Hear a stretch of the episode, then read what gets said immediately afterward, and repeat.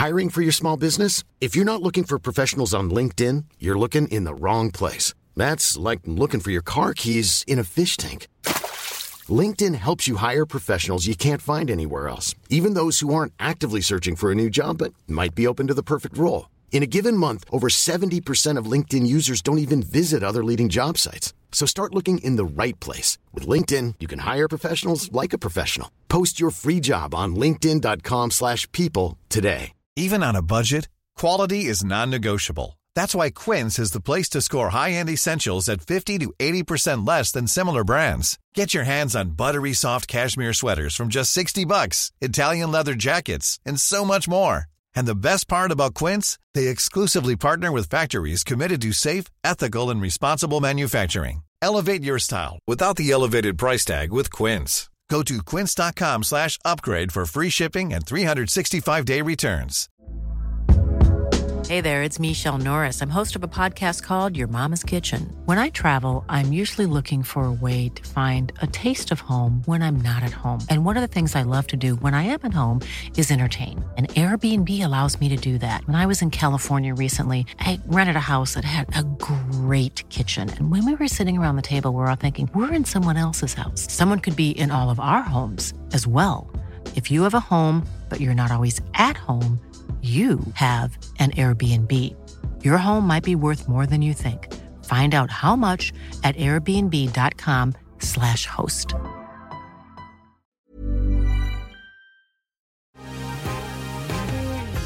The been thinking about McDonald's all day. Can't get it off my mind. I can already taste it. Ooh, got my mind on my mouth and my mouth ready for some Mickey D's deal. There's a deal for every moment at McDonald's. Right now, get two of your favorites for just $3.50. Mix and match a classic McChicken, a hot and spicy McChicken, or a juicy McDouble. Price and participation may vary, cannot be combined with combo meal, single item at regular price. This show is part of the HeadStuff Podcast Network.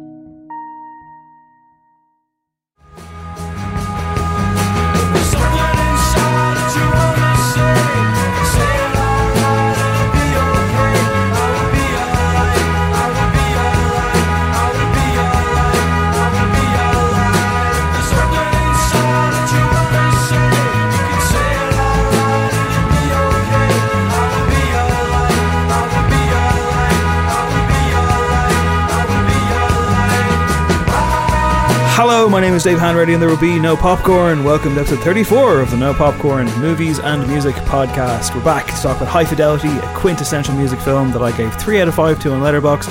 And Norma Howard thinks that means I don't like it and thus we shouldn't talk about it. Norma? I. You suggested the film. I sure Okay. did. So I thought my understanding was that you maybe had like an extremely for or extremely against opinion of it. A three stars are very middle of the road. That's all I'm saying. I, I, I, yeah, I take your point, but I think that there's a lot here to talk about. Do you agree, David Higgins? There certainly is. Um, you you know, you were mentioning before that this movie is certainly an important movie in the in the music music movie canon, and it's definitely one that w- we both would have seen when we were younger, young, impressionable, young lads, and um, it's probably been about ten years since I revisited it. So I think it's quite interesting to uh, to check in now that I think I am the age and you are the age that Rob Gordon actually is in this movie. Wow. And to compare how maybe I am To now you're getting on. to his behavior and what we're what we're both like. Yeah, it's a good uh, it's a good thermometer perhaps. It's been about 20 years since I watched it, so I was I was excited to go back to it. But we'll get there in a moment. We have to talk about the biggest movie event of the of the year, the biggest movie night of the year though first. So uh, Higgs, hit that jaunty upbeat Oscar music, would you?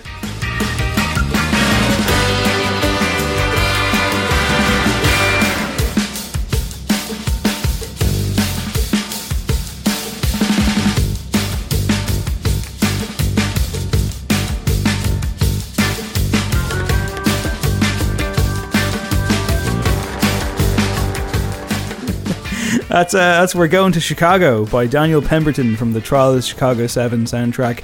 A track that Higgs was actually lamenting that we didn't play on the show before. Why?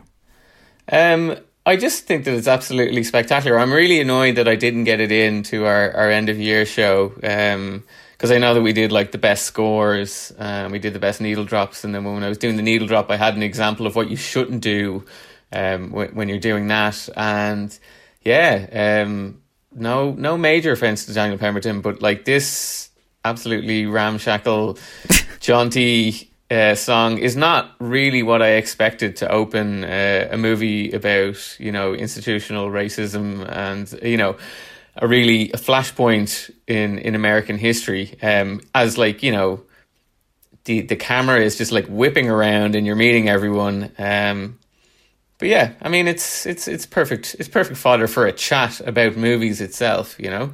Yeah, and actually do. very very well well titled for this show. Going to Chicago we'll be going to Chicago later for high fidelity of course But for now, we're going to Seamless. We're going to we're going to Union Station in Los Angeles. The Steven Soderbergh directed 93rd, I believe, annual Academy Awards finally took place with actual human beings in there. It looked like the Golden Globes. Did anybody actually watch it in full or just bits and pieces? I mean, what was your kind of take on it this year? I did not watch it in full. Where usually I actually, I think I would. I would like stay up and be listening to all of the acceptance speeches and everything that's going on. Yeah, I don't know what feels so kind of weirdly disconnected about it. Like I still really wanted to know who won, but I just wasn't that bothered. like, like watching any of the videos. There's a couple of acceptance speeches that I watched because they were really nice or really beautiful or said certain things that were very charming or very relevant of the time.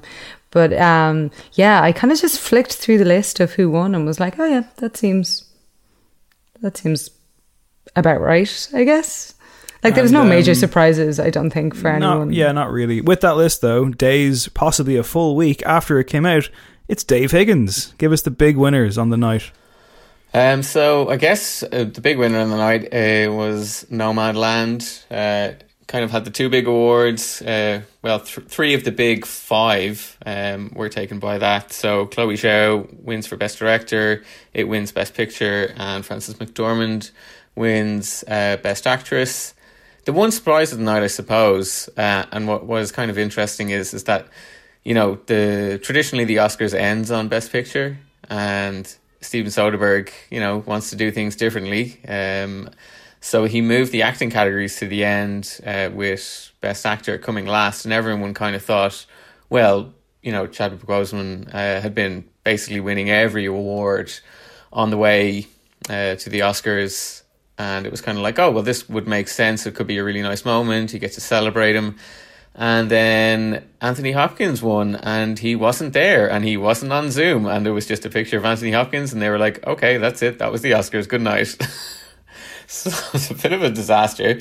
Um, other winners, it was kind of actually it was interesting. Um, you know, we, we played a snippet there from the trial of the Chicago Seven. That was one of the uh, movies up for Best Picture, and of all the Best Picture nominees, it was the only one not to win anything at all. Um, so the awards were pretty well spread out. Um, you had Youn Yuh-jung winning Best Supporting Actress in Minari. Um, you had uh, Daniel Kaluuya, who's absolutely incredible, and Judas and Black Messiah winning. Um, Emerald Fennell winning for Promising Young Woman.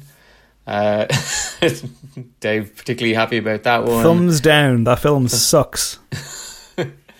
and like even Mank, Mank got a cinematography, looks very well. Uh, Trent Reznor, and Nicholas Ross, getting for Thumbs their work in up. Soul. It was Soul, yeah. And It was uh, Soul, yeah. Soul, Along Soul John- beating Jon Batiste as um, cartoon saloons, Wolfwalkers as well. So yeah, kind of Thumbs like down. yeah, like a big a big celebration of basically everything nominated except for the trial of the Chicago Seven, which I love.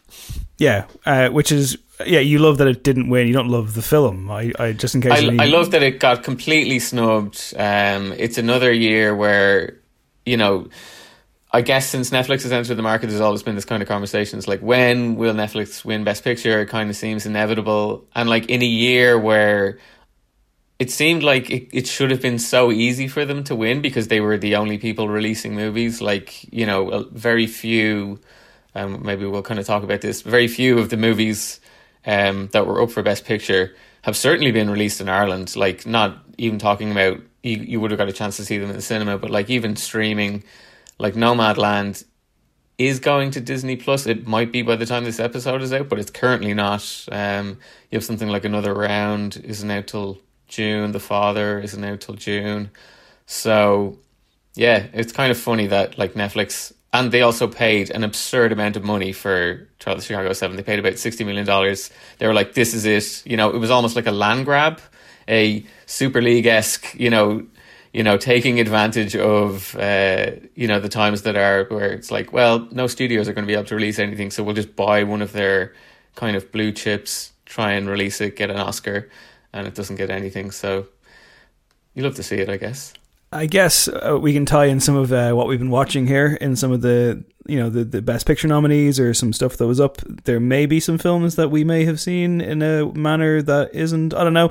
Um, uh, for example, I'll go first. Uh, I saw another round. I I was un, I wasn't willing to wait any longer. What?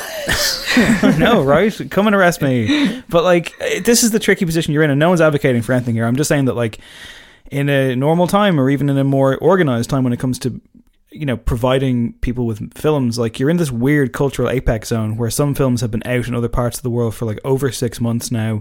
There are, if you engage in places like Letterboxd or even like David Ehrlich's end of year YouTube highlight reel or any reviews or forums or Twitter, even, the chances of you being spoiled on a film that becomes, you know, a cultural moment like A Promising Young Woman or a Nomadland or Minari or another round or Sound of Metal or whichever, very, very high. And if you're desperate to avoid spoilers and just see this film blind that you're excited about, you're in a really fucking tough position. I mean, like it was similar with Parasite. I mean, like I saw Parasite ahead of ahead of time, so to speak. But like opening day in the cinema, I went to the Lighthouse. I paid my money, went to see it again. It's an amazing film. I want to support these films. I want to pay the fucking cinema ticket fee, but in some cases you can't.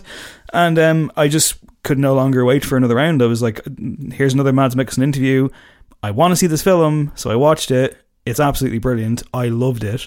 Um, I think it's fantastic. I think it's a really, really beautiful film. I think it deals with very heavy subjects quite well. There is some kind of expected beats in terms of how it progresses as a story, but uh, for anyone who doesn't know, it's about four teachers who are kind of hitting the you know forty or fifty mark in their lives, and they're not happy with where they're at. Um, they decide to do this experiment where they all uh, maintain a low level of constant intoxication and drink alcohol during the day while they're at work. And it kind of, you know, has both positive and negative effects in their lives. Um, Mads Mikkelsen, who I'm a huge fan of, is outstanding in this film. It's a beautiful film. There's also some added real life poignancy, which I think a lot of people are learning about in the wake of it winning Best Foreign Film at the Oscars, in that the director, Thomas Vinterberg, his daughter, who I believe was teenage age, passed away in a car crash beforehand. She was supposed to be in the movie. Uh, he was in a position where he was, you know, on the verge of a complete breakdown, of course, and he decided to actually go through with making the film. The cast rallied around him. He obviously had extreme difficulties. It was being shot in her school. Like there was all kinds of. It was supposed to be for her. The film is dedicated to her. Um, so that's kind of hanging over it as well. But like it's a film that culminates in this incredible bravura sequence, which if you've seen any of the marketing material, unfortunately you, will have had that spoiled for you, as I did. But I will say that like building up to it was incredible. It, it's it's it, it's a really really good film. I think he's a great filmmaker.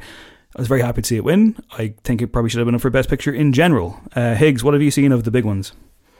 Um, well, I suppose we'll go with the uh, the, the overall winner. Um, I watched Nomadland, um, and yeah, it, it's it's a good film. I kind of it kind of it's an ideal Best Picture winner this year because I I kind of I think I've seen everything outside of um, the Father and Sound of Metal and apart from Trial, which I quite disliked, and I wasn't a huge fan of Promising a Woman, I thought like everything was good, but I found it like a very, very kind of uh, a weak enough year. Um, but of them, I would say Nomadland was probably the best, even though there was lots that I loved about it. Um, it was the first time I've seen anything directed by Chloe Zhao, and she has a very assured style. Um, it's a very very beautiful looking film. Um, it's kind of seems to be one of those movies that's kind of set at like permadusk magic hour,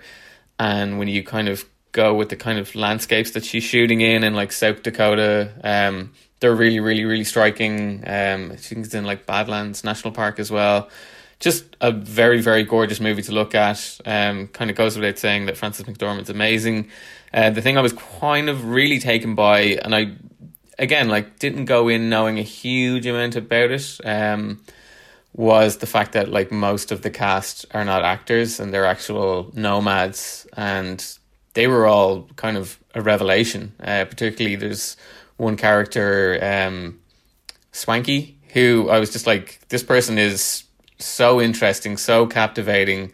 I was like, they can't be an actor. And if it, if it was an actor, it's like it's some of the best um, casting director work I've ever seen. But yeah, it it is a very very impressive film. It just kind of left me feeling a little bit empty. I didn't really connect with anything in it. Um, I don't really know if it was saying a huge amount, even though I did like how uh, human it was and there was a real decency streak to it. But it kind of it struck me like I was watching a really or like I was looking at a very nice New York Times like photo essay of all these people, um, and wasn't really getting like the full context of it.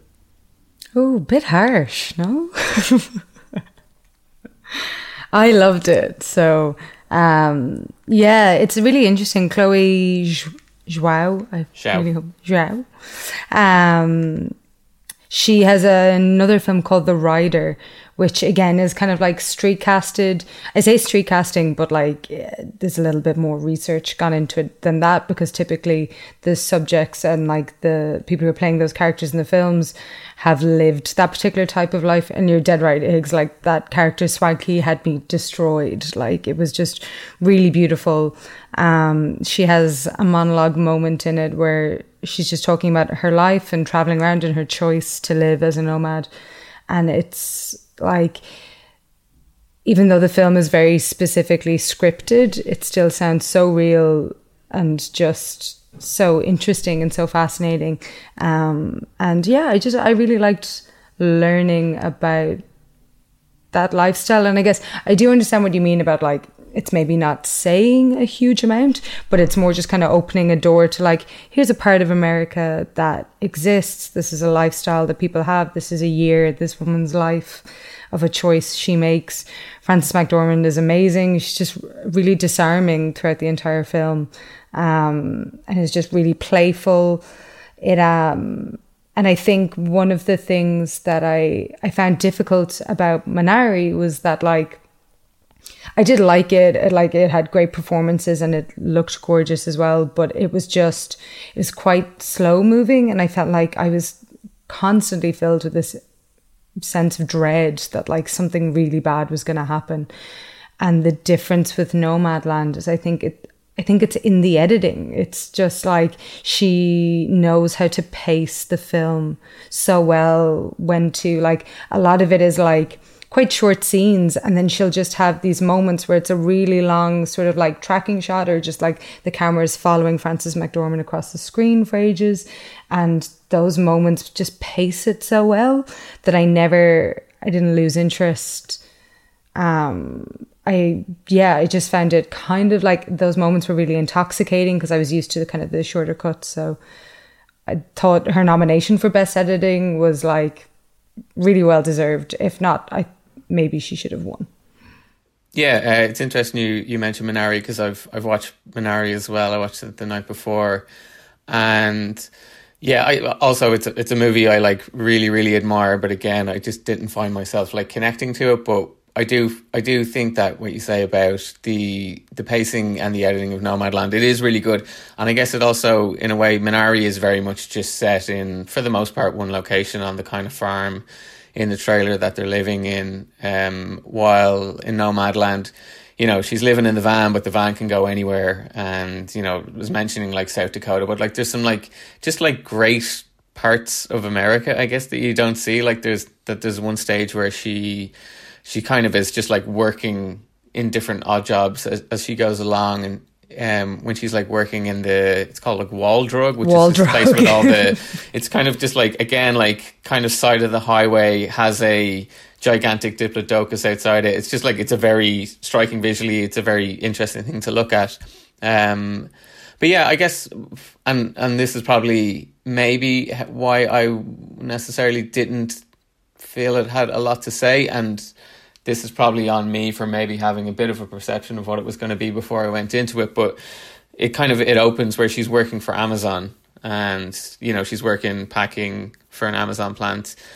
And I kind of got the impression that the movie was um, a lot to do with just like people who are working in very precarious jobs, seasonal work, and that they're essentially like having to travel around to um, to find work and like basically going where the work is and kind of some you know borderline like you know twenties depression Dust Bowl era kind of thing, but it's actually a choice that the people have made, and that's wonderful. And um, they do show that side of it. So I guess I was just kind of wrestling with it. I was like, oh, this is kind of going to be maybe a bit of a damning indictment of um, how people, particularly most of the people in it, are older, have kind of been left behind. Um, the safety net of social security for them doesn't seem to exist, and like it's a pretty um, damning thing to say about a country, but it doesn't really go there. And I guess that's fair because again, um, that's not what it's about. It's actually about the people who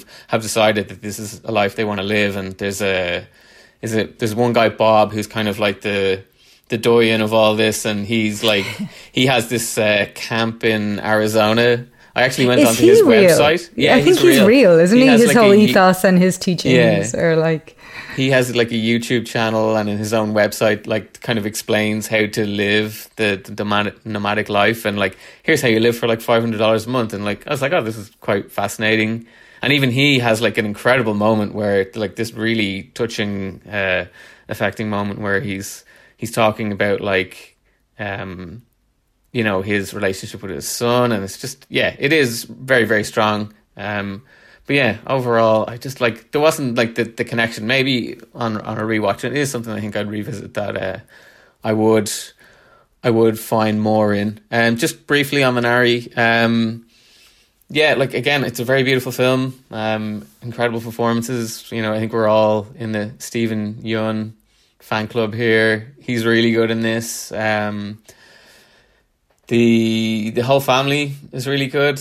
I'm just getting the little kid, Alan Kim, is getting a lot of props. He's an absolute charmer. Um, I love the score of it, and yeah, it just kind of yeah didn't didn't didn't hit me in the feels, I guess. And for a movie that's kind of like very much about agrarian life, I I found its third act was very unorganic and like really just kind of like, oh god, we need to maybe put a bit of you know, pressure onto this. Um, I also found Will Patton's character a bit much.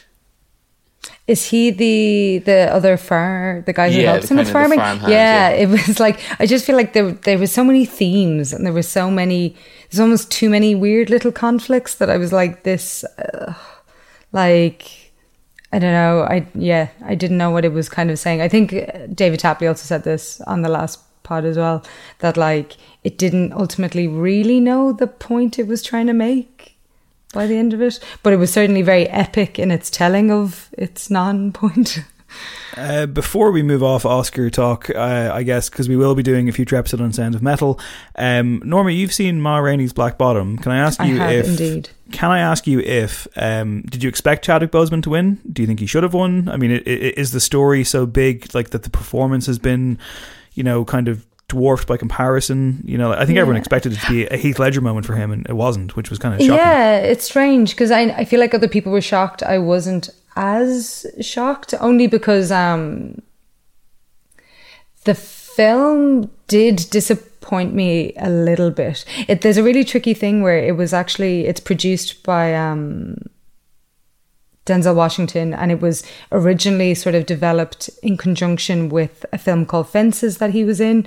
Both of them, I think, are based on August Wilson plays. And I just felt like the film very much feels like a play. Like it's got those big monologue moments, it's got the drama, it's got the like the slightly more theat the, the like there are just like theatrical moments to it where I felt like if I was watching this on stage with these actors, I might be getting more from it. But when you have to shrink the concept of the play to fit a film screen but the performances and the characters are still huge. It, it, there's something jarring about it. Um, Viola Davis is incredible in it. is great, and I I did really really like Chadwick Boseman's performance, and like he's brilliant, and they are definitely the two best things about the film. I just think the film maybe lets him down a little bit. The character is very um it's very heightened a lot of the time which again like i said it's just it's tricky in film to get more nuance out of that i guess and like the direction definitely takes it to a theatrical level um so yeah i don't know i don't know if that's like an upset for people that he didn't win Best Actor. I haven't seen The Father, um, so I don't know about Sir Anthony Hopkins. Sir Anthony Hopkins, yeah. Um, so I don't know it by by comparison, um, but it's certainly a very strong performance. Um, I just didn't like the film.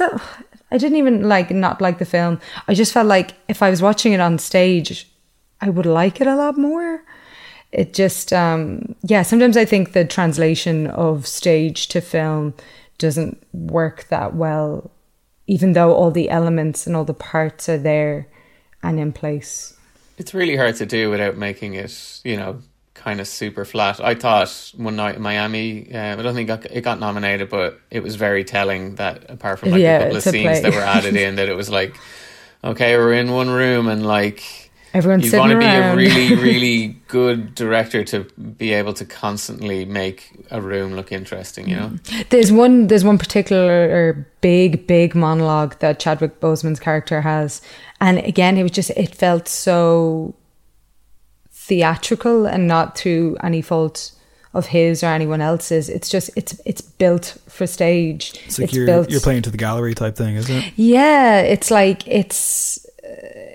extremely heightened drama and the delivery of it like it is it's just not it's not natural on film to have someone talk for such a length of time in a room full of four or five people and have no one interrupt them or no one like say anything else it's just there's something inherently theatrical about sitting four of the men in a room sitting around watching one man speak for five minutes when they're when they were just having a regular sort of conversation or not a regular conversation, but something a bit more um, intimate. It's like it, it is a strange sort of setup. I think we'll uh, we'll we'll keep our what we've been watching Oscar theme for the most part. I'll probably just breeze past it now into high fidelity in a second. But before I do, a shout out for one film that will not be winning an Oscar next year. Mortal Kombat 2021 has emerged, and it is dreadful. I was very, very upset by this, of course. You know, big Mortal Kombat head in my youth wasn't anticipating Citizen Kane here or anything, but uh, or Mank. I don't know if Mank takes the uh, now that it's won two Oscars to Citizen Kane's one. Um, Mortal Kombat 2021. Yeah, it's um, it looked like they were doing the right thing. You know, they were like casting actors like Joe Taslim of The Raid and The Night Comes for Us, an incredible martial artist, and you know someone who has good screen presence. You know, you got Hiroyuki Sanada as Scorpion. You know, it's like a really respected Asian actor. They cast Asian actors like they were trying to like make it authentic, yada yada, in this really silly dumb universe. Um, but no, outside of an okay opening sequence, uh, it's absolutely dreadful. It's incredibly cheap looking. It's just you know gory for the sake of it. The story is ridiculous.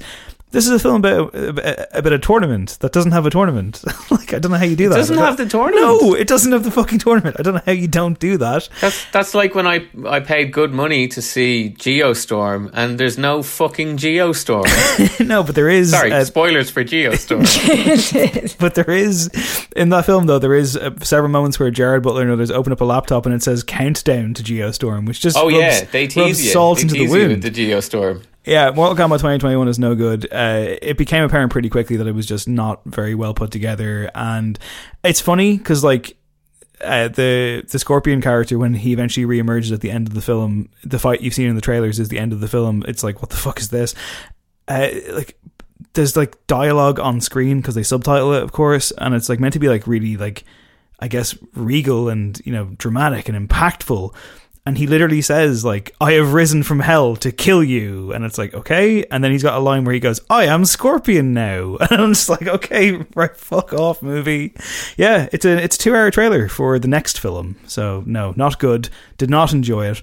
Um anything before we get into high fidelity? Is there, is there just you, you, you, anything you you're mentioned desperate movie to mention you mentioned a movie that's a two-hour trailer for the next film. I watched another movie that was just released this year, um, that is very much in that in that mold. I watched Nobody, the uh, you know Bob Odenkirk gets to make a Taken movie that's uh, out at the moment, and kind of caught me by surprise because if you look at the poster and you know if you know Bob Odenkirk and you you're kind of just being like, oh, it's Saul Goodman goes postal. I was kind of expecting some sort of um, hyper violent, um, attempted to be funny but not funny, being like, oh, this guy is you know like a a real beta male and a kind of a kind of a modern day falling down. Um, but it's in fact it's very much just like no no he's he's John Wick. Uh, Bob Odenkirk is John Wick. So it's written by Derek Kolstad who did the John Wick movies and it very much tries to like build a world um, around it. But yeah, this thing just like basically just sets up um, a a future nobody that uh, hopefully will will not come around. Really weird cast. It's like you know the movie kind of comes to its big crescendo with like Bob Odenkirk, uh, the RZA, and Christopher Lloyd laying waste to people in a warehouse. Sorry. Um, and some absolutely jaw dropping needle needle drops. Like do you want to spoil because i'm not going to watch this so you know, he he's kind of he's kind of up against it, and you know the the Russian the Russian mafia led by I can't think of I think it's Alexei Serebryakov. He was in like uh, Leviathan, this incredible Russian movie that came out four or five years ago. Anyway, he's slumming in this thing. Um, his whole his whole gang are at this warehouse. They're getting ready to, you know, take out Hutch Mansell, who is um, Odenkirk's character, and you know his his backup of RZA and Christopher Lloyd come in as the beautiful strains of Gerry and the Pacemakers. You'll never walk alone. come on. Oh, I mean, no. that's that's you definitely out a, a Liverpool song, not for David Hanratty. Yeah, if, if I wasn't before. But let's talk about different songs. Let's talk about the songs that take place in the film High Fidelity. Here's the trailer. I can't fire them. I hired these guys for three days a week, and they just started showing up every day. That was four years ago. Rob Gordon has a successful business and a dedicated following. I used to go to the double door to hear you spin. You were unbelievable. But when it comes to dating, Hi. Hi. Is this Penny Hardwick? Hi, Caroline. he's still searching. Are you in or out, Rob? I'm sorry? Are you in or out, Rob? I'm in. I'm in. I'm in. for the right woman. What's your name? Laura! Now his search may have ended, but his problems just started. That's High Fidelity from 2000, I believe, directed by Stephen Frears and starring John Cusack, based on the novel by Nick Hornby. David Higgins, what's the story? Uh, the story is about Rob Gordon, who is a guy in his mid 30s in Chicago. He runs a record store, Championship Vinyl. Um, works alongside his two um, co workers, Barry and Dick. He opens the movie in a kind of fourth wall breaking piece to camera, talking about um, what came first. Was it, you know, misery or pop music? He's just breaking up with his current girlfriend, Laura, and he uses this breakup and both his love of music and his love of list making to uh, get his top five all time, uh, you know, heartbreaks. Um, and kind of uses that as a jump off to like reassess his life, reassess his love life. Um, so lots of introspection from him and lots of lots of hijinks in the record store along the way. That's uh, beautifully done. Let's take, uh, and of course, I'm a top five man myself, so naturally I gravitate towards this subject matter. Let's take a listen to that fourth wall break, which introduces us to John Cusack's Rob Gordon. What came first? The music or the misery? People worry about kids playing with guns or watching violent videos, some sort of culture of violence will take them over.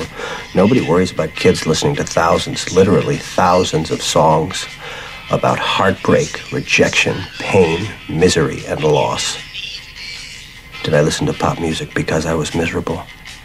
Or was I miserable because I listened to pop music? My desert island. All time, top five most memorable breakups in chronological order are as follows Allison Ashmore, Penny Hardwick, Jackie Alden, Charlie Nicholson, and Sarah Kendrew. Those were the ones that really hurt.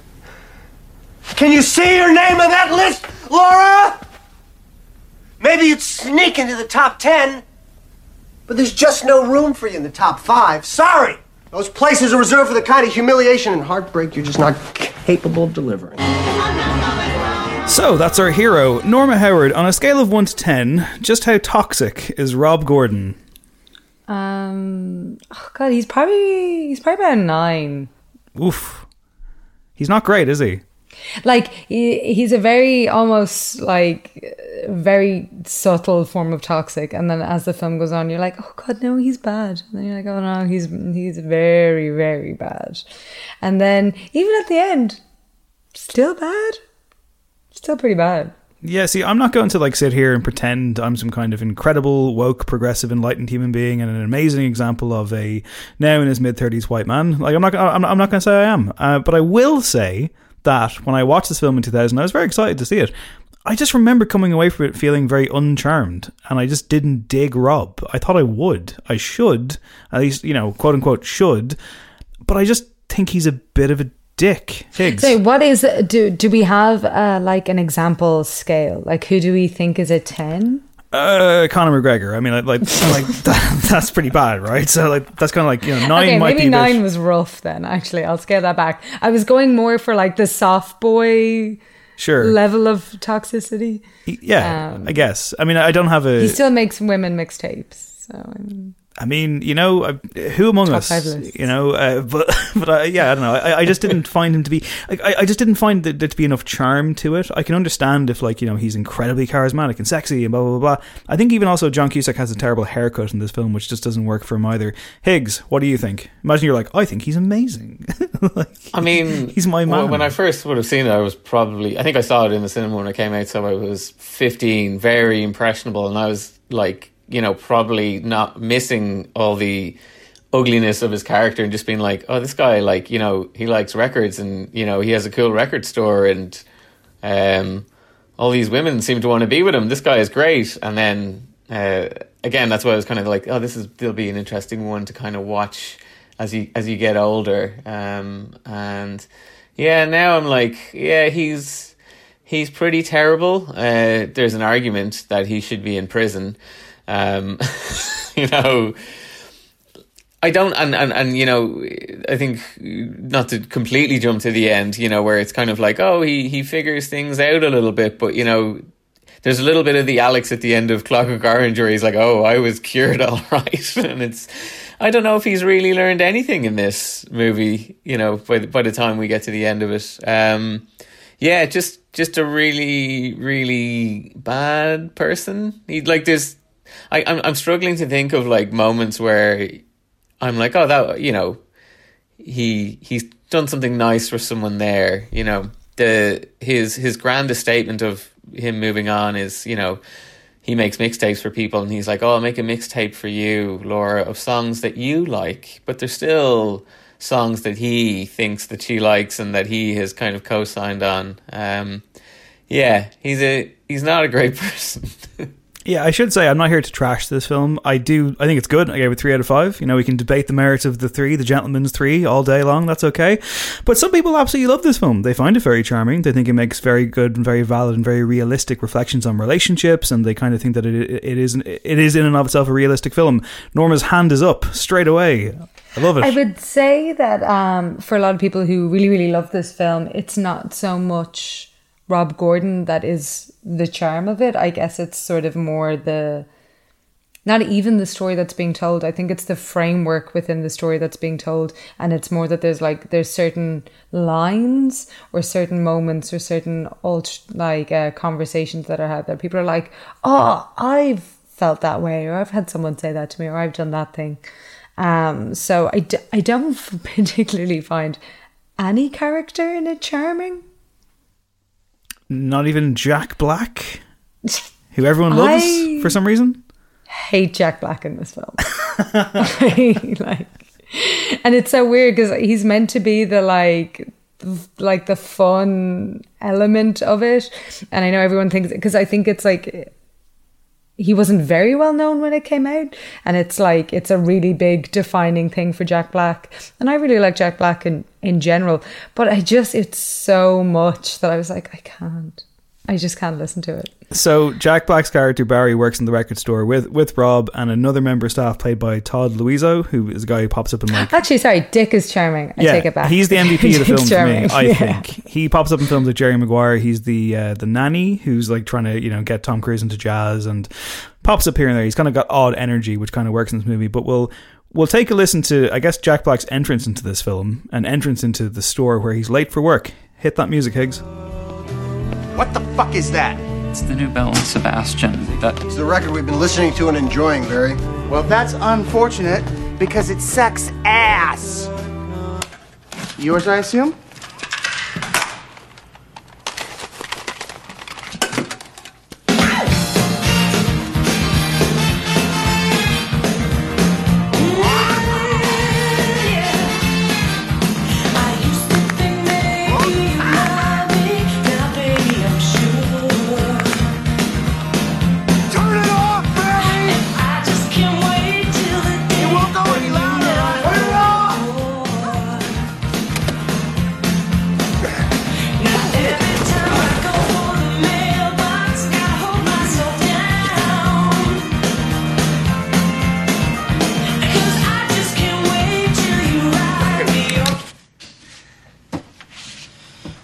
Okay, buddy. Uh, I was just trying to cheer us up, so go ahead.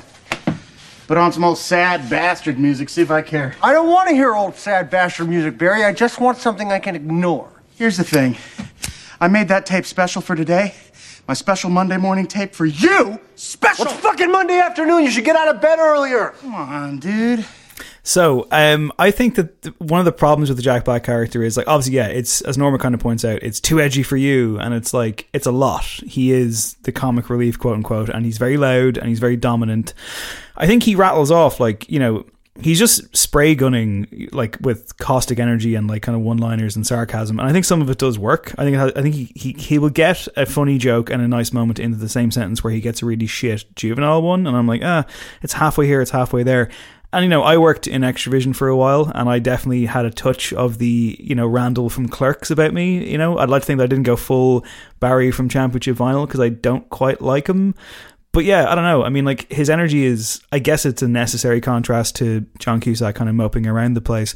Um, I don't know. I mean, I, I'm not a Jack Black guy. Is this kind He of also bullies Dick for getting a date. Is it like he doesn't think the date is real? I was like, stop being mean to Dick. Yeah, and of course he's the one who ends the movie with like his hidden talent, where it turns out he's an amazing singer. I don't quite know what the, I don't quite know what his arc is, but I'll, we'll stick on John Cusack's arc for a second. So, like, I mean, you know, with this movie, it is very much a, ca- a case of you know Cusack goes back and confronts his past, reconnects with most of his old girlfriends, and tries to find out what went wrong. Will he learn lessons? As Higgs kind of points out, not necessarily, and Higgs is currently shaking his head. Um, it's a strange kind of arc to hang a film on because you need your standard I'm kind so of sorry. conflict. I'm just going to interrupt for one second. Is it like he goes back to talk to them to find out not necessarily what went wrong, but if it's his fault why he was dumped, yeah, or that like- it went wrong? Yeah, sorry. I just because upon rewatching it, I was like, wow, that's an extra layer of awful.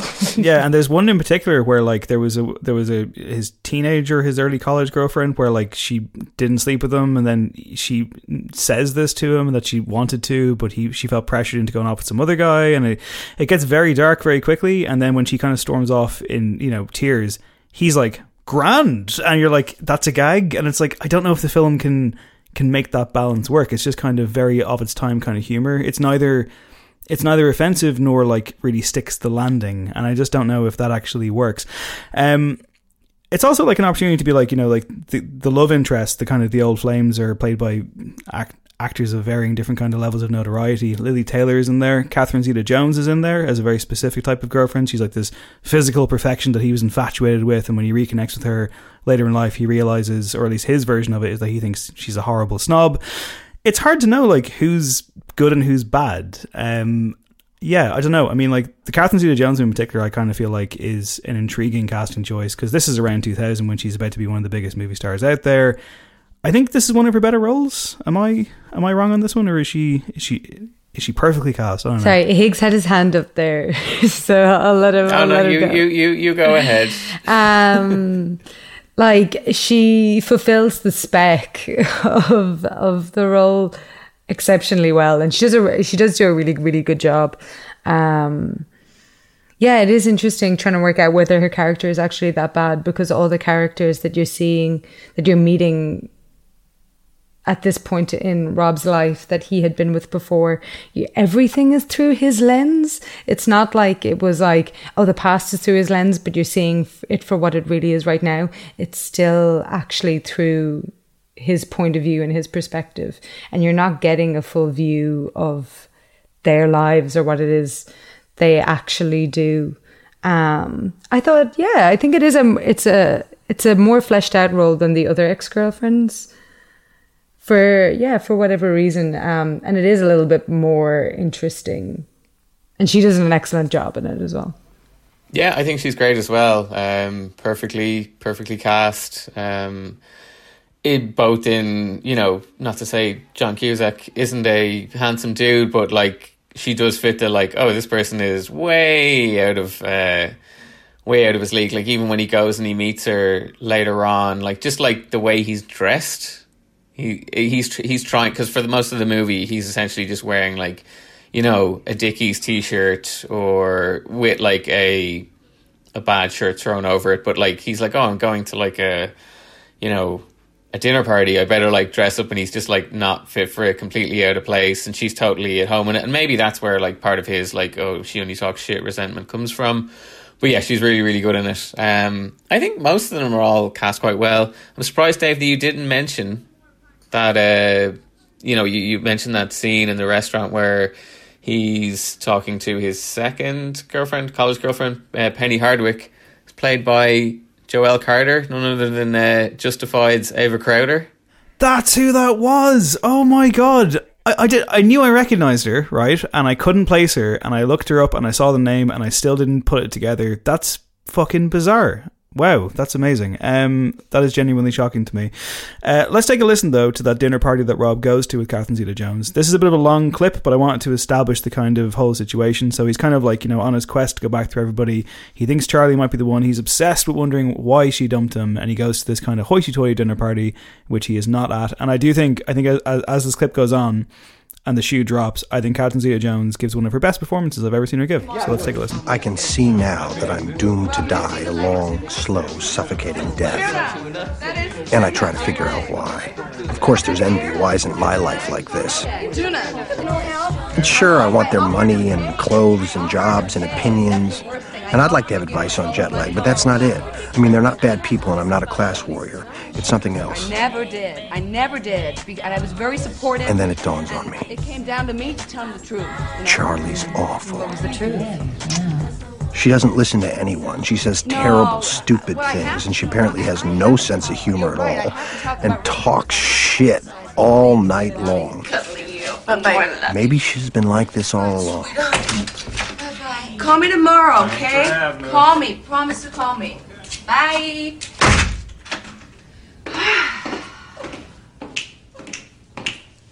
How did I manage to edit all this out? How had I made this girl the answer to all the world's problems? Hey, Charlie. Hey, Rob. Hi. So, Charlie, why'd you dump me for Marco? Fuck! I knew it! I knew it! I knew it! Fuck! Fuck! Fuck! What? You are. You are going through one of those what does it all mean things. I can't believe you, Rob. Yes, I am. Very much. Indeed so. Oh, God. Come on, answer the question. Oh, come on, Charlie. Don't hold back. You can say whatever you like. Why'd you dump me for Marco? Marco just seemed to be a bit more glamorous, you know, more sure of himself. less hard work, a little sunnier, sparkier. That is quite the takedown. I think you can agree. Um, what do we think about the structure? The fourth wall breaking, the kind of, as Norma says, only seeing it through his lens. Because like even in that sequence, like I feel like we're meant to be on his side, but like I'm kind of on hers. She is fickle and superficial, but like she's not wrong.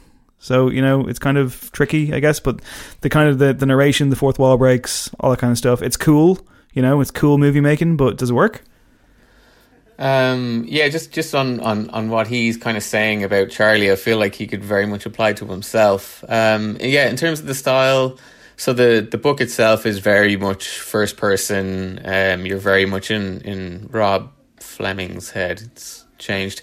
Um, and yeah, it's kind of trying to just do like traditional voiceover. I don't know if it would have worked. Um, so considering like the whole movie itself is like about commenting on uh, art, basically through the through the whole through the whole movie, making lists and kind of taking like a postmodern slant on it. Um, yeah, like the fourth wall breaking makes sense to me. Um, that said, I kind of don't really like it.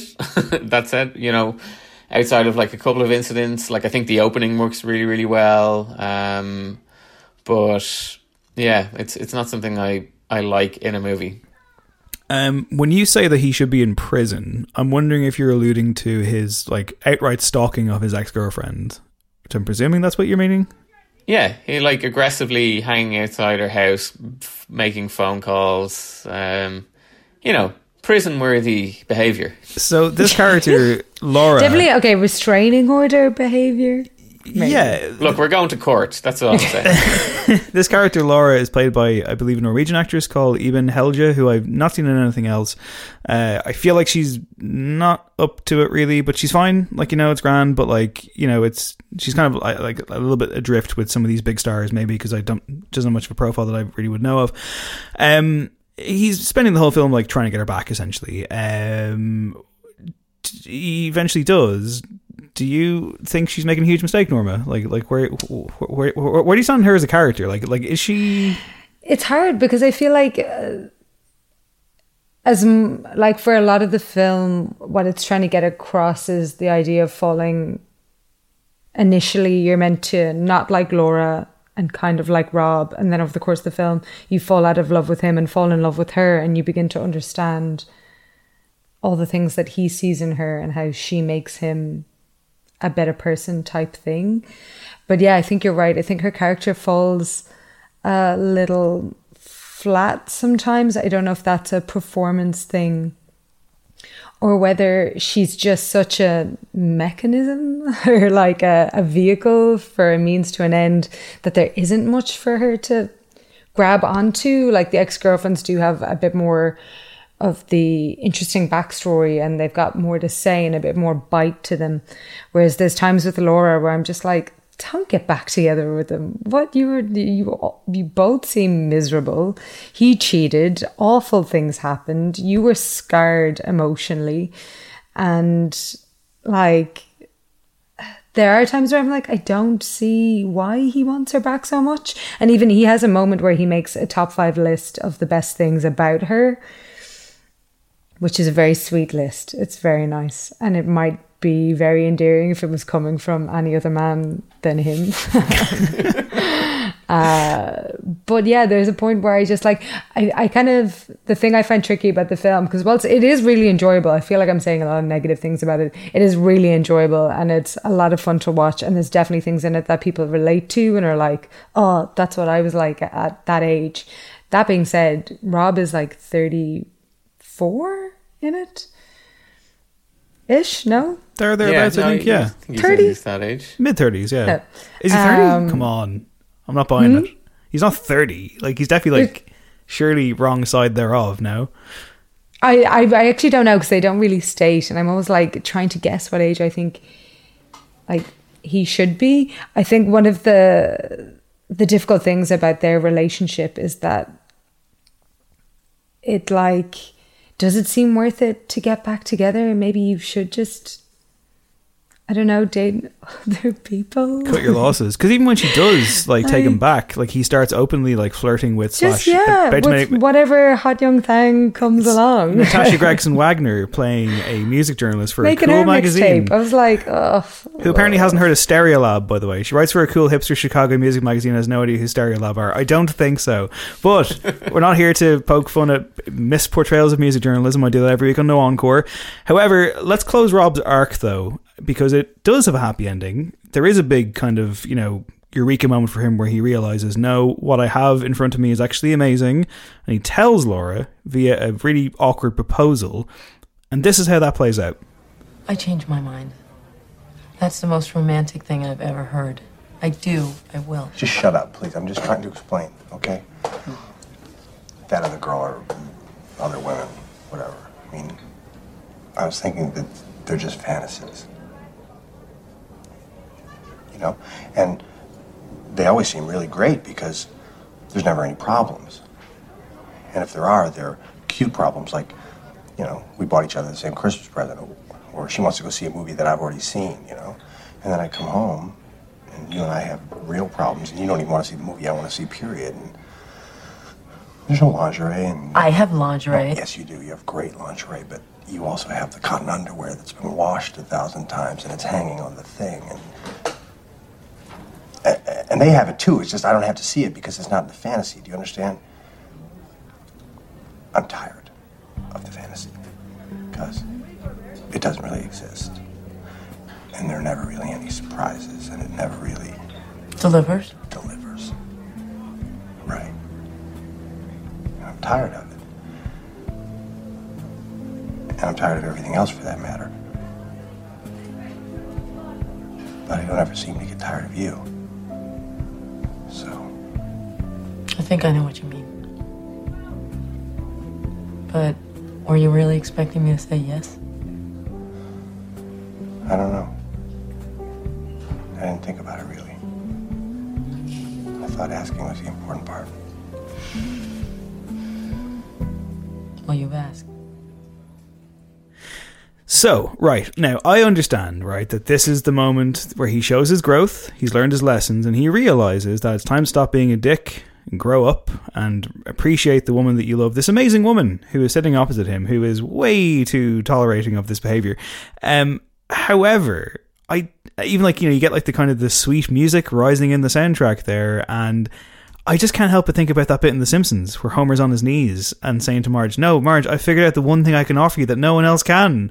And she's like, What? And he goes, Complete and utter dependency. And it's just like, and she's like, Homer, that's a bad thing. And he goes, No, Marge, it's a wonderful, magical thing. But like, I just don't understand why she's not like running a fucking mile. And again, I know like, you know, he's maybe not a nine on the Conor McGregor scale, but like, he's fucked up badly before. We all make mistakes. You know, I've I've I've lost some relationships by by being insensitive. It happens, but like I don't know if this is like the the, the, the fist pump moment that the film seems to think it is, you know? Higgs, where you at?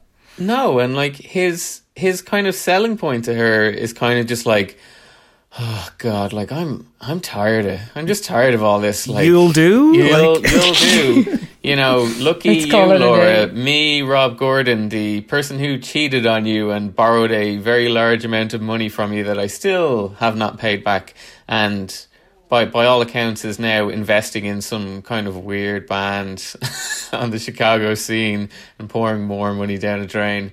Yeah, it's it's it's really strange. I don't I don't get why she wants to be with him, and the movie can only really contrast him to uh, Ian, who is who she she runs off with Rob's neighbor upstairs, played by The cartoon uh, played- character. yeah, a cartoon character played by Tim Robbins. Um, you know, and I suppose for all the stuff that um, that Rob does, which is absolutely you know unforgivable. Is there anything more unforgivable than wearing like sandals with socks, which I'm pretty sure Ian does at one stage? Like again, like this person should be going to prison. yeah, he's a weird tantric love man, uh, played in very comical garb by Tim Robbins. But yeah, I mean, uh, like you know, I guess I, I, we all are being quite negative on the film that I once again have given three stars to because I think it's breezy. I think it has moments of merit. I think it's fairly okay. Like it's fairly well written. although perhaps not as well written. Like, it's the same writing team, including John Cusack as as Grosse Pointe Blank. But yeah, I mean Norma, I guess taken off from where where we're at here, but also you do like this film, so maybe give us some of the positives as well as Rob uh, after you bury Rob six feet deep, which I assume you're about to. I, I yeah, um, I just feel like I think we mentioned this like about the stakes in the film. The stakes don't actually seem that high, and he doesn't seem to actually have to work too hard to change things into his favor. At the end of the day, no one's mad. He's gotten everything he wanted out of the situation um, with as little effort exacted, seemingly, as he possibly can.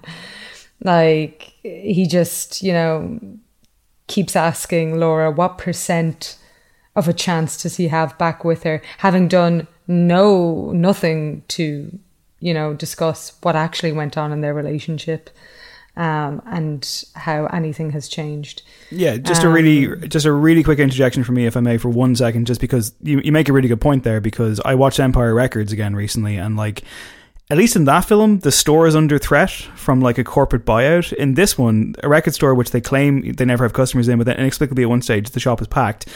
There's, surely you have to have this like you know Paul Giamatti character coming in in a suit, being like, "We're gonna take it over." Like it's just like, come on, like where's that guy? And it's just because nah. it it does feel weird. It feels like that is where it's going to go. Even when she's like, "You borrowed a large sum of money off her and you never paid it back," and I was like.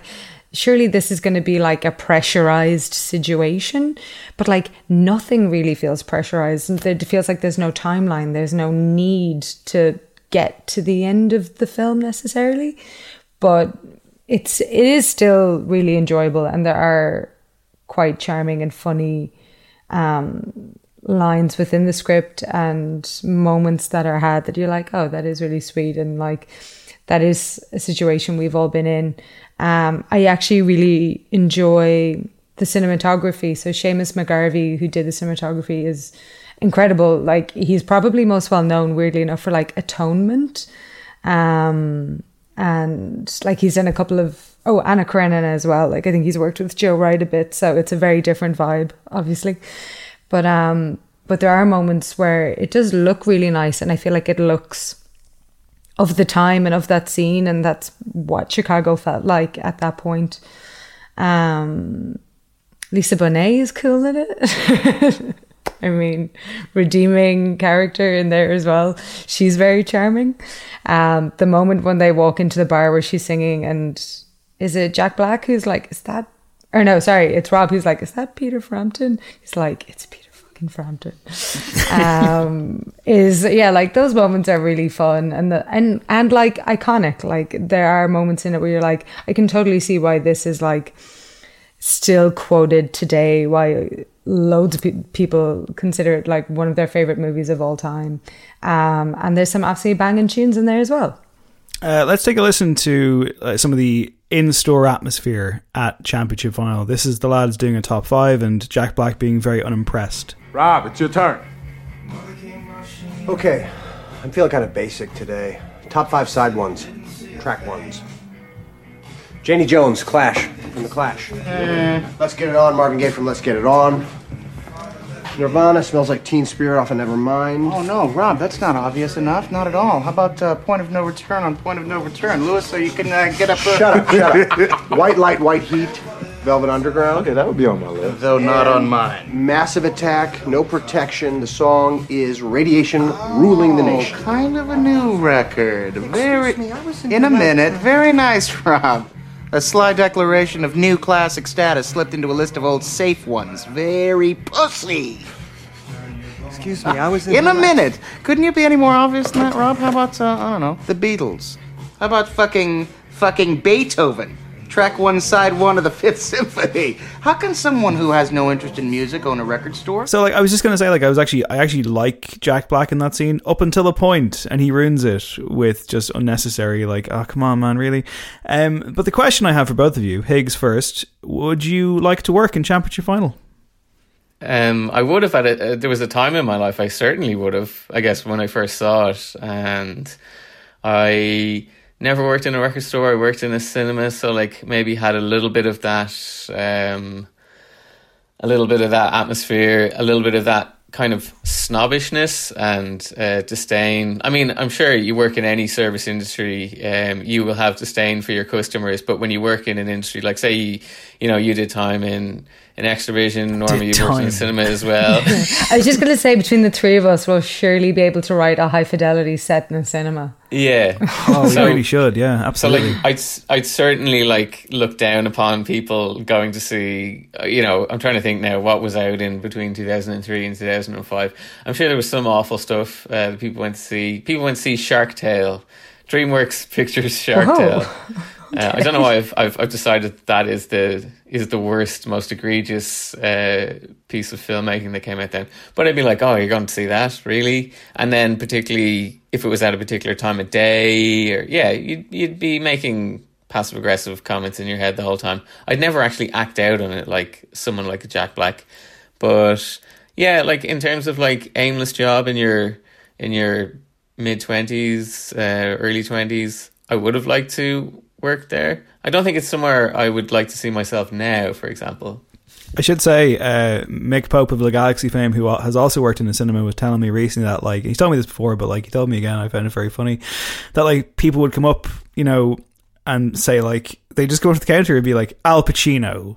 And Mick's like, what? And they're like, Al Pacino. And he's like, The Insider. It's a film about cigarettes. Don't go to that. You don't want to go to that. But they're like Al Pacino. So he's like, fine, okay. See you in half an hour when you walk out.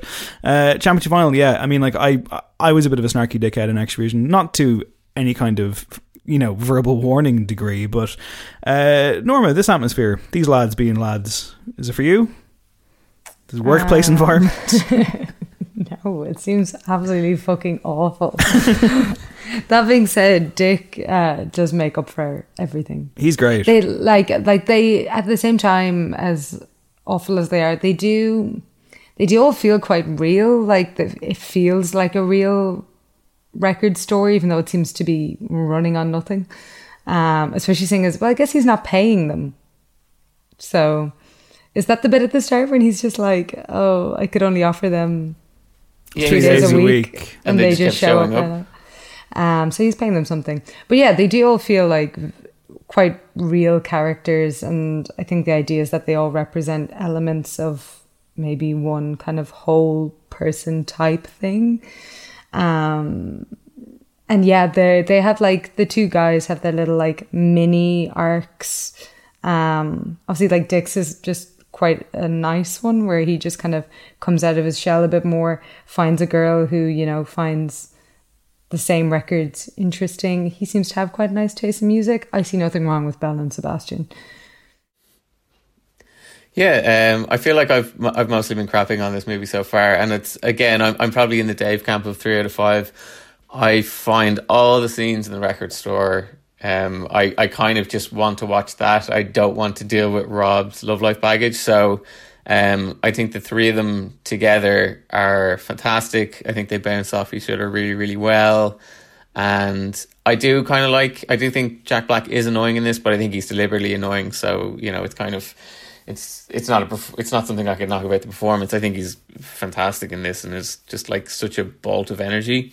Um, and I love how he basically just kind of claws away at Rob, mostly because I dislike Rob, but also because, you know, we, we played that clip there of, of Rob's like, you know, top five and it, it is good. Like, I mean, there's some basic, basic choices. Um, what did you think of the top five, actually, Dave? Considering this is what you do every week. Yeah. Um, have you done this actually? Have you done openers? You have, haven't you? Yeah, we did album openers. Yeah, yeah, for sure. What, what were your uh, top five side ones, track ones then? Fuck, I don't remember. Did you pick Beethoven? I did not. No, nor the Beatles. Um, Sounds like Teen Spirit. I, I think I'd like Rage Against the Machine in there, probably like Testify or something. I, it's been a while since we've done it. You put me on the spot now. It's on your No Encore feed though, listener. If for whatever reason you've never heard it, go back and, and look for it. Just type in No Encore best album openers and you can have that episode immediately. Um, I like the top five thing. I mean, again, it's like, you know, you want to, you know, like growing up, like you want to work in a cool place. Like you guys both worked in the cinema. I never did. I would love to have worked in cinema. I worked in a video store, which was the fucking dream. And I loved it until, of course, as I'm sure it was for you guys as well, until it became a job, you know, until it like got to that point where it just became like, oh no, this isn't working anymore. And that's a shame. But they're kind of rite of passage jobs and the kind of jobs that don't exist anymore in some respects in some places in the world. And I'd still love to work in a record store. I mean, like, I don't know how socially acceptable it would be, but like if I moved, you know, to Canada tomorrow or whatever, I'm gonna try and work in a cool bar or a record store. You know, like that's what I want to do. Fuck, you know, offices that fire you after three months for no reason. Uh, anyway, so basically, uh, I should say as well. Where was I going with this? Yeah, I was gonna say that like the yeah. So Dick is the kind of oddball character in the store. The lady that he finds love with is Sara Gilbert of Roseanne fame.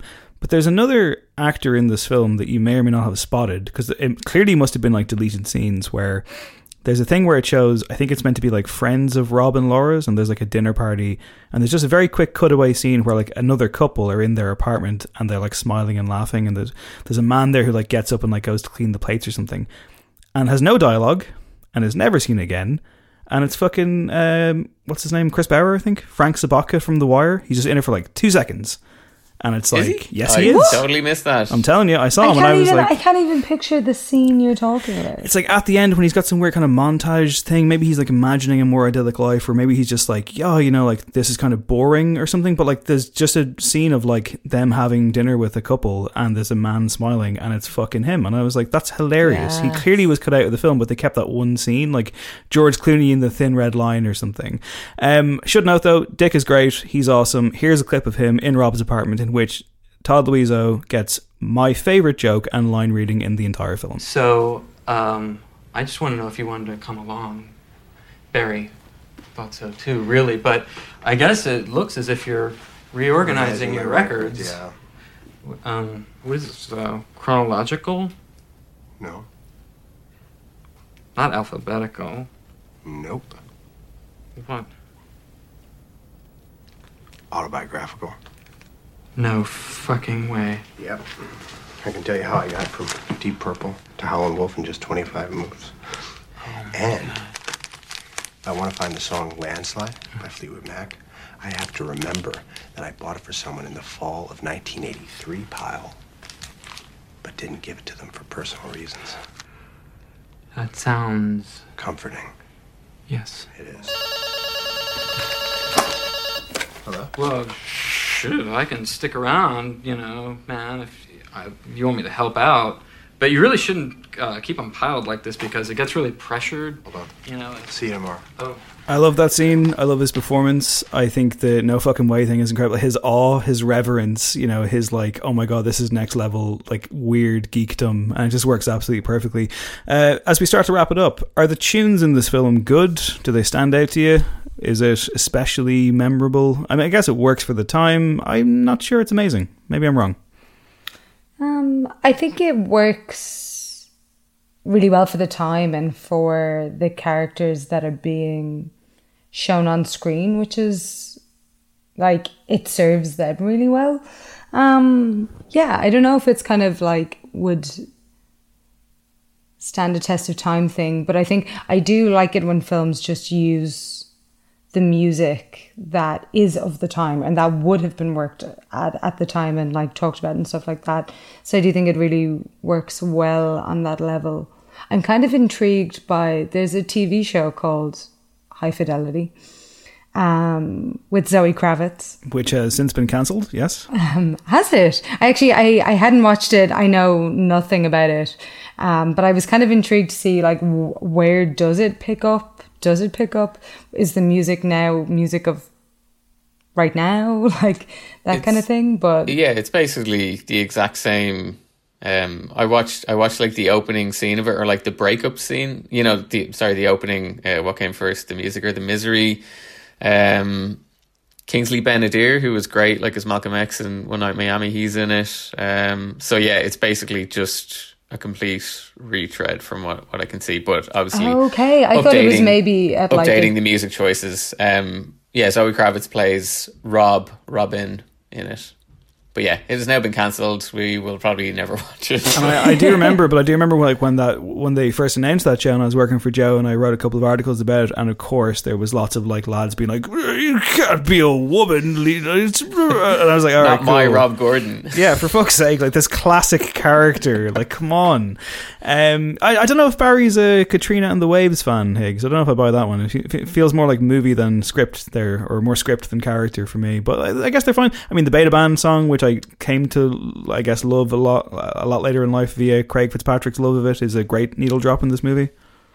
Yeah, no, there there there is some good ones. Um, you brought up High Fidelity, uh, sorry, not High Fidelity, Grosse Pointe Blank earlier, and it's kind of a fair comparison. Um, you know, John Cusack produced, he's uh, co-wrote it with his writing partners, and it also kind of has very much um, kind of not, obviously not a musical, but like you know, it's a jukebox just going on. Uh, you know, a high school reunion, and I kind of prefer the songs in that. They kind of have a bit more of a structure because they're kind of um, formed around songs that they would have been listening to um, at the high school reunion when they were in high school.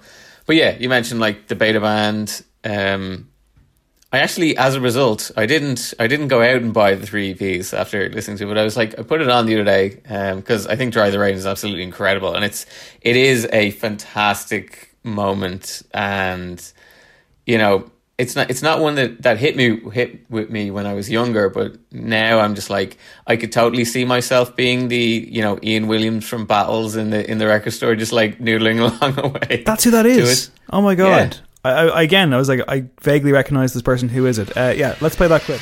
I will now sell five copies of the three EPs by the Beta Band. Do it.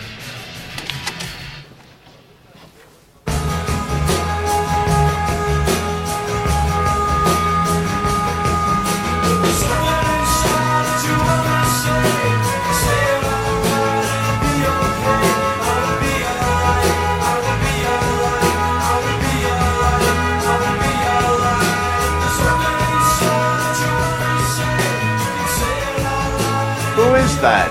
The Beta Band. It's good. I know.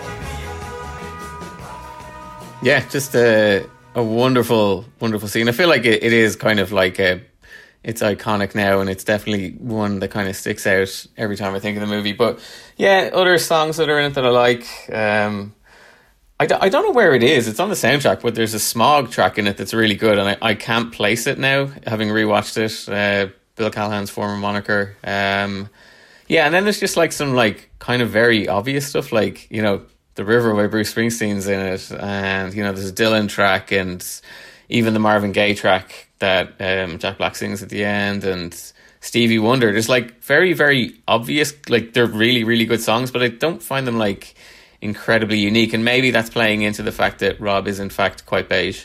Am I misremembering? I've watched a bunch of movies recently, including a bunch of music movies. Bruce Springsteen's in this, right?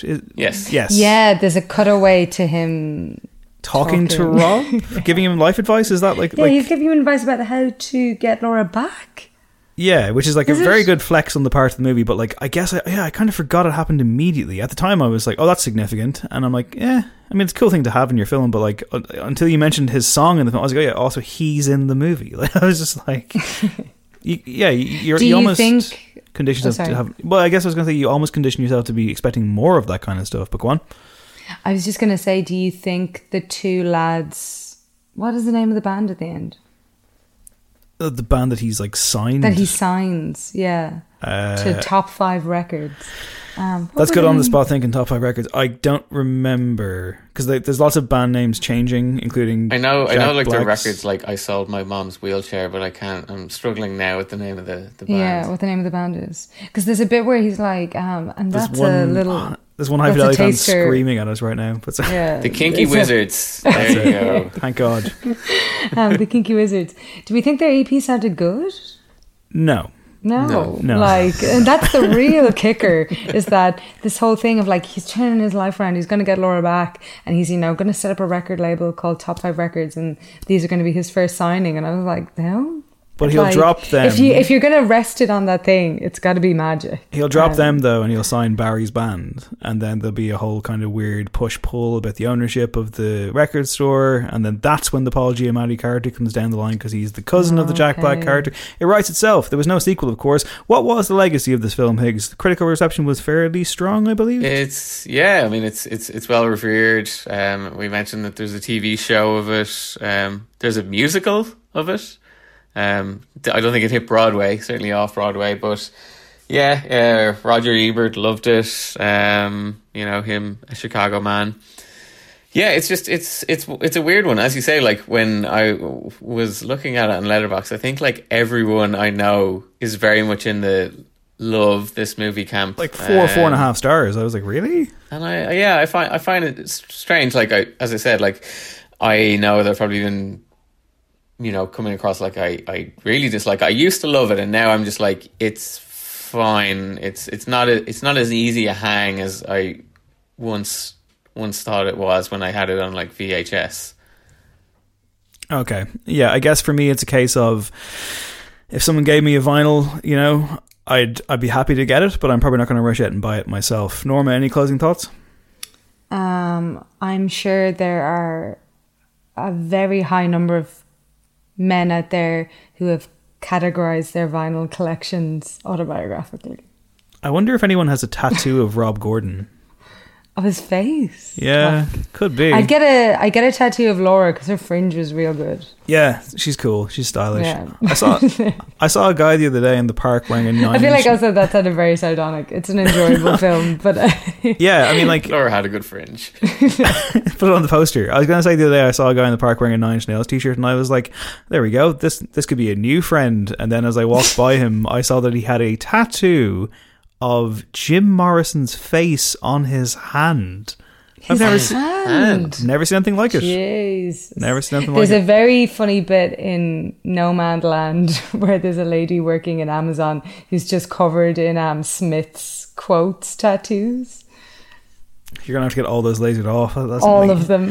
It's tough. I, like I have like I like my left arm. I think one of the tattoos just says Morrissey as well. Which no, across your throat. My left arm is like a composite of like my favorite book and my favorite album, and I'm like, if either of those people get cancelled, I'm fucked. So Yeah, that How'd you feel about lasers? I gotta go like Sons of Anarchy and get it all blacked out or something. All right, uh, that was High Fidelity. It's a fun romp with problematic people in it. Uh, next on No Popcorn, we're doing something completely different. Hit the trailer. You sounded great. Yeah, right. What? You're telling me you weren't feeling it? You were in it. We don't need to, we don't need to put them all out. I know, but we just need to film.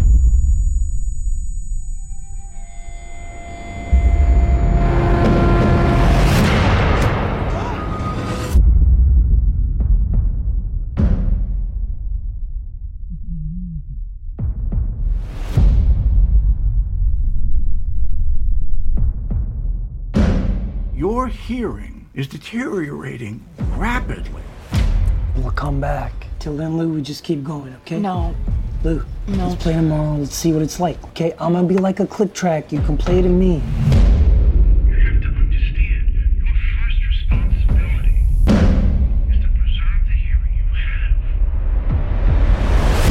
I can't hear you. Do you understand me? I can't. I'm deaf. I'm deaf. So yes, I said we were going to do Sound of Metal as a future episode, and it will in fact be the next episode in which Riz Ahmed plays a drummer in a fairly kind of hardcore band who starts rapidly losing his hearing, and even the trailer alone has kind of horror movie elements to it. That might be something we can discuss. Norma, I know this is one that you were pushing for in particular. Have you watched it yet? No spoilers. I have not watched it yet, so um, I think we are saying uh, it's up on Amazon Prime. It's on Amazon Prime in Ireland. Yeah, this was another one of those films that has just been kind of I'm just, scattered about um, the I'm just really excited to see it. It just seemed like a really interesting concept. I like Riz Ahmed. Um, yeah, so I'm very excited to check it out. Yep. So as noted, you can get it, listener, on Amazon Prime in Ireland if you have a subscription. No need to do anything nefarious or spend a ridiculous amount of money to get it. I'm not I you were about to endorsing. give like a promo code there for no, like you know use promo code popcorn to get one free month of uh, Prime Video. I wish, but uh, sadly not. No, I haven't sold out to uh, to Bezos. Do not worry. Anyway, uh, that was High Fidelity. That was Norma Howard. That was Dave Higgins. I am Dave Hanratty. This is No Popcorn, part of the No Encore show. Patreon.com slash No Encore if you want to support what we do and help keep my Amazon subscription in business. Until next time, goodbye. Here's the beta band.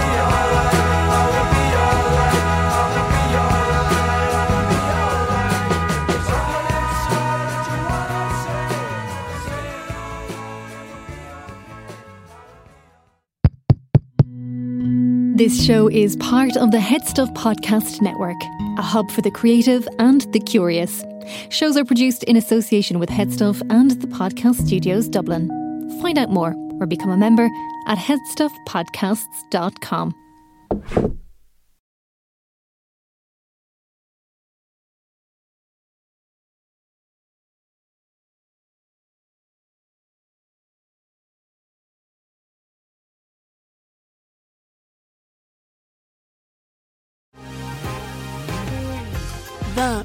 thinking about McDonald's all day. Can't get it off my mind. I can already taste it. Ooh, got my mind on my mouth and my mouth ready for some Mickey D's deal.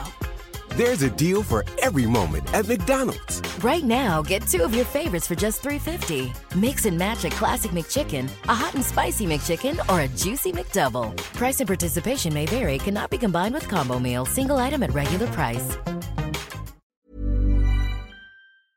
Even when we're on a budget, we still deserve nice things. Quince is a place to scoop up stunning high end goods for 50 to 80% less than similar brands.